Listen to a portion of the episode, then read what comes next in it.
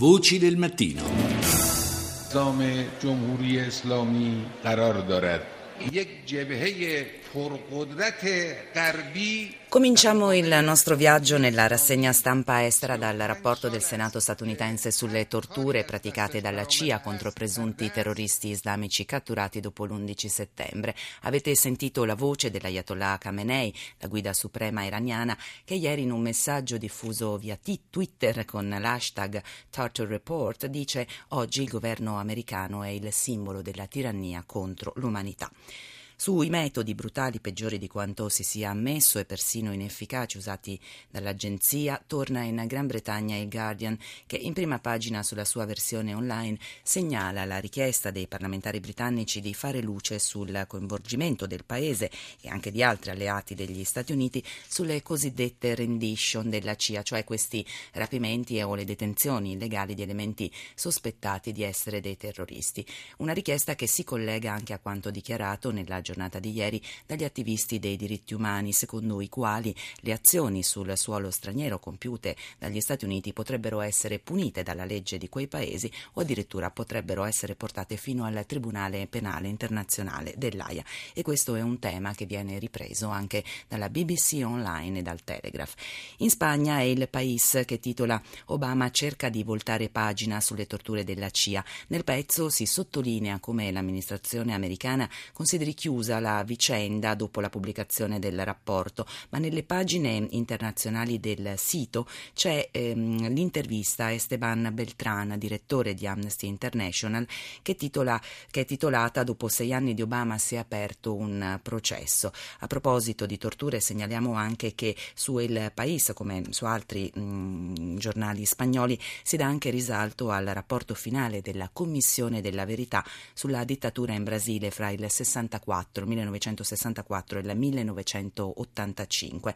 Viene citata anche la presidente brasiliana Dilma Rousseff che ricorda delle torture subite a San Paolo quando aveva poco più di vent'anni. Sulle testate francesi, dove si parla molto della legge per le riforme strutturali varata ieri dal governo per dare impulso a crescita e occupazione, tiene banco anche la polemica innescata dalle interviste rilasciate dalla leader del Front National Marine Le Pen, che è sembrata giustificare per casi casi estremi le torture della CIA sui presunti terroristi. Le proposte di Marini in linea con quelle del padre, titola Le Monde, no, la tortura non è servita a catturare Bin Laden, riporta in prima pagina Libération, mentre sulle Figaro si parla ancora delle polemiche dopo le parole della Le Pen. Torture peut que... être utilisée parfois. Je, je... Oui, oui, oui, oui, oui, bien sûr, ça a été utilisé dans l'histoire. Oui. Euh, on se souvient de ce Et débat. ça doit être utilisé encore aujourd'hui, parfois. Questa era appunto la voce della uh, Le Pen, le interviste di cui abbiamo uh, parlato. The conclusion that the president reached is a principle that people on both sides of this debate can agree to. Quella che sentiamo ora invece è la voce del, porta, voce del portavoce, cioè, scusate il gioco di parole, della Casa Bianca, John Ernst, che in un incontro con la stampa è tornato ieri sul rapporto del Senato americano sulle torture. I duri metodi di interrogatorio, dice, minano in modo significativo l'autorità morale degli Stati Uniti.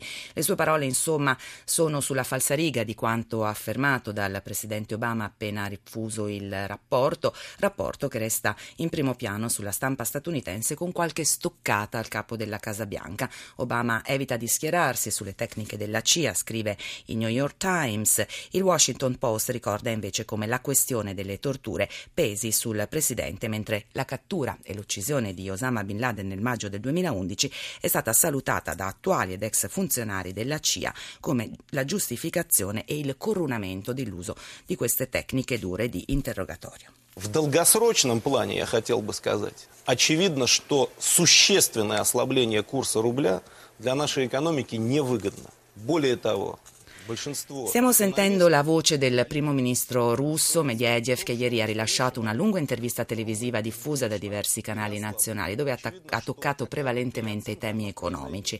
Nella prospettiva a lungo termine dice è ovvio che l'indebolimento del rublo non è vantaggioso per la nostra economia, ma una sorta di rivalutazione deve arrivare. Nel suo discorso il mm, Premier ha trattato anche le sanzioni contro Mosca per la crisi ucraina, ha parlato dell'annessione della Crimea, la notizia è ripresa su molte testate russe ma anche in Europa, ne parlano le Figaro, les Echo in Francia, la BBC e il Financial Times nel Regno Unito, mentre negli Stati Uniti viene dato risalto a questo dal Wall Street Journal. Da sottolineare come le due testate finanziarie, Financial Times e Wall Street Journal, si occupino anche dell'ulteriore calo del prezzo del petrolio a 65 dollari al barile, un minimo da 5 anni. Tema questo collegato anche alle tensioni fra Ucraina e Russia. È con noi il corrispondente RAI da Mosca, Marco Innaro. Buongiorno Innaro. Sì, buongiorno, buongiorno Maddalena, buongiorno ai nostri ascoltatori. E allora, nel suo discorso abbiamo sentito qualche piccolo stralcio, Medvedev ha trattato della situazione del rublo, ma soprattutto anche dell'impatto economico delle sanzioni europee che non danneggiano solo la Russia, no? Esattamente, e la questione della svalutazione del rublo si sta facendo sempre più stringente, la crisi in qualche modo si fa sempre più acuta perché il, eh, il, la diminuzione del prezzo del, del, del, del, petrolio, come tu hai ricordato 65 dollari al barile, che è uno dei prezzi più bassi degli ultimi cinque anni, ovviamente incide in maniera molto notevole sull'economia russa, il cui bilancio statale è tarato per un prezzo del eh, petrolio intorno ai 90, tra i 90 e i 100 dollari al barile. Eh, come sapete l'economia russa eh, vive eh, in gran parte largamente dei proventi derivanti eh, dalla, dall'estrazione, dalla produzione, dalla vendita di gas e petrolio. Con un prezzo così basso ovviamente l'economia russa subisce dei contraccolpi gravissimi, certo. gravissimi anche per le sanzioni eh, in atto che sono ovviamente state ricordate da Medvedev. Tutto questo si ripercuote sul corso del rublo che ha perso quasi il 50% del proprio valore nei confronti eh, di euro e dollaro negli ultimi, negli ultimi sei mesi. Come uscirne? Ovviamente eh, da una parte eh, il governo russo cerca di tamponare attraverso la banca centrale con delle iniezioni di valuta dalle riserve, ma le riserve come sappiamo non sono infinite, per cui eh, dire, il, certo. il, il, Cremlino si augura che prima o poi il prezzo del petrolio risalga a causa eh, della crisi eh, mondiale e quindi di una, diciamo, di una diminuita, un diminuito fabbisogno di gas e petrolio per certo. Eh, l'industria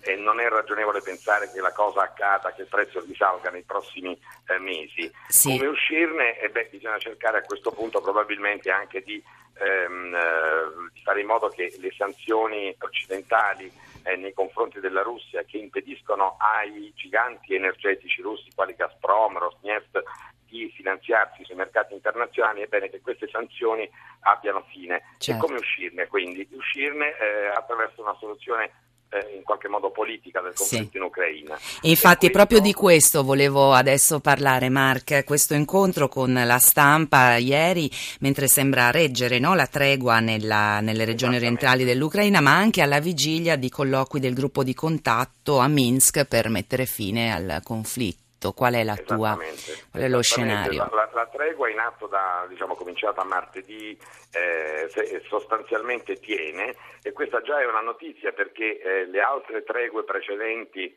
ce ne sono state di fatto diciamo, eh, tre dal primo di settembre e mm, hanno retto poche ore. Questa forse è ancora presto per dirlo, ma sembra in qualche modo reggere con un maggiore, con maggiore eh, tenacia. Eh, evidentemente dire, la Russia sta facendo di tutto, ehm, sta esercitando pressioni molto forti sui separatisti filorussi del Donbass eh, affinché ehm, questa tregua venga mantenuta e dall'altra parte anche l'Unione Europea, eh, soprattutto i paesi vicini, amici della, eh, della, eh, dell'Ucraina, i paesi europei vicini dell'Ucraina, cioè i paesi baltici e la sì. Polonia, eh, stanno esercitando pressioni molto forti anche sul governo di Kiev affinché non, venga, eh, non, vengano, eh, dire, non, non, ci siano scintille, provocazioni anche dall'altra parte.